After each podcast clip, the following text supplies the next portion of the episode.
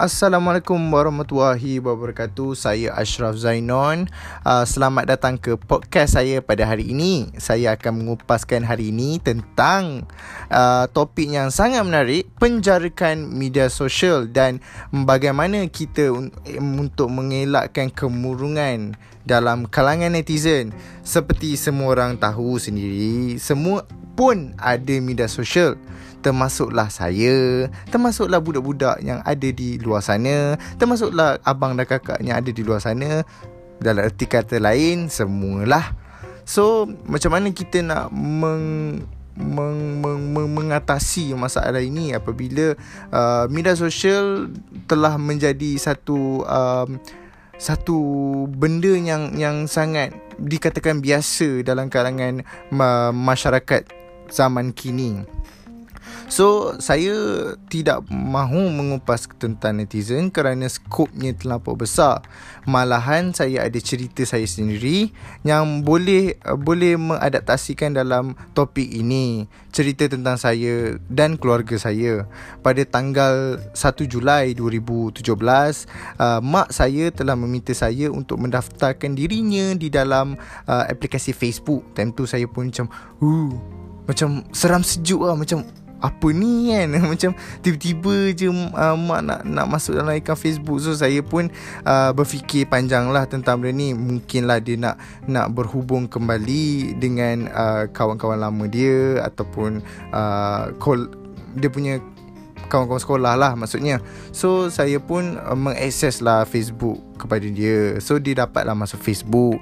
Dalam 6 bulan pertama tiada masalah So dia main dengan dengan uh, consistennya. So saya tengok macam setiap kali dia bosan dia akan buka Facebook dia. Setiap kali dia bosan dia akan dia akan scroll uh, cerita-ceritanya dekat Facebook, uh, uh, bermesej-mesejan. Uh amboi.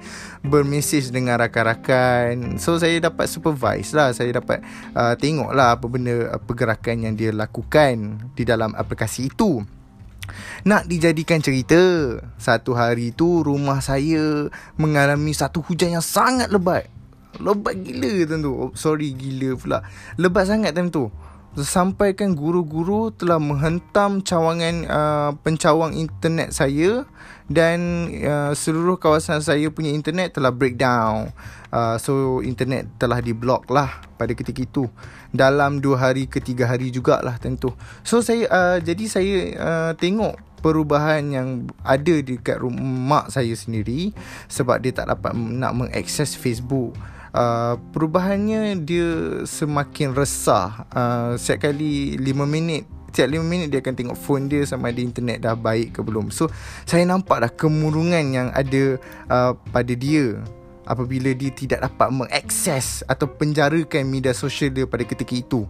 Jadinya saya mengambil inisiatif saya sendiri Untuk untuk untuk meng, uh, mengatasi masalah ini So saya membawanya pergi ke mall Saya membawa dia pergi jalan-jalan Saya belikan dia radio Radio untuk dia dengar. And then um, Dia telah berubah dalam 4 bulan tentu internet dah ada. So tapi apabila saya membuat perkara-perkara tersebut dia telah mengubah diri dia benda ni telah mengubah diri dia untuk tidak online selalu ataupun online sentiasa. Jadinya dia dia akan online pada waktu-waktu tertentu. So kat sini saya dapat simpulkan Uh, media sos- uh, penjarakan media sosial ni boleh dilakukan jika netizen atau masyarakat kita sendiri mampu mengawal masa kita mengisi masa kita dengan uh, aktiviti-aktiviti yang berfaedah, aktiviti-aktiviti yang boleh menghilangkan bosan kita. Dia ibarat um, sorry to say, maaf untuk kata dia ibarat rokok lah. Apabila kita fikir untuk untuk menghisap rokok, kita akan menghisap rokok. Apabila kita dapat uh, mengawal kepala kita untuk tidak menghisap rokok, maka dengan itulah kita tidak mengisap rokok. So inilah apa yang saya dapat simpulkan. So kat sini kita dapat tahu yang media sosial akan diakses apabila kita bosan. So elakkanlah bosan, lakukanlah perkara faedah. So ini sajalah topik saya pada hari ini. Assalamualaikum. Bye.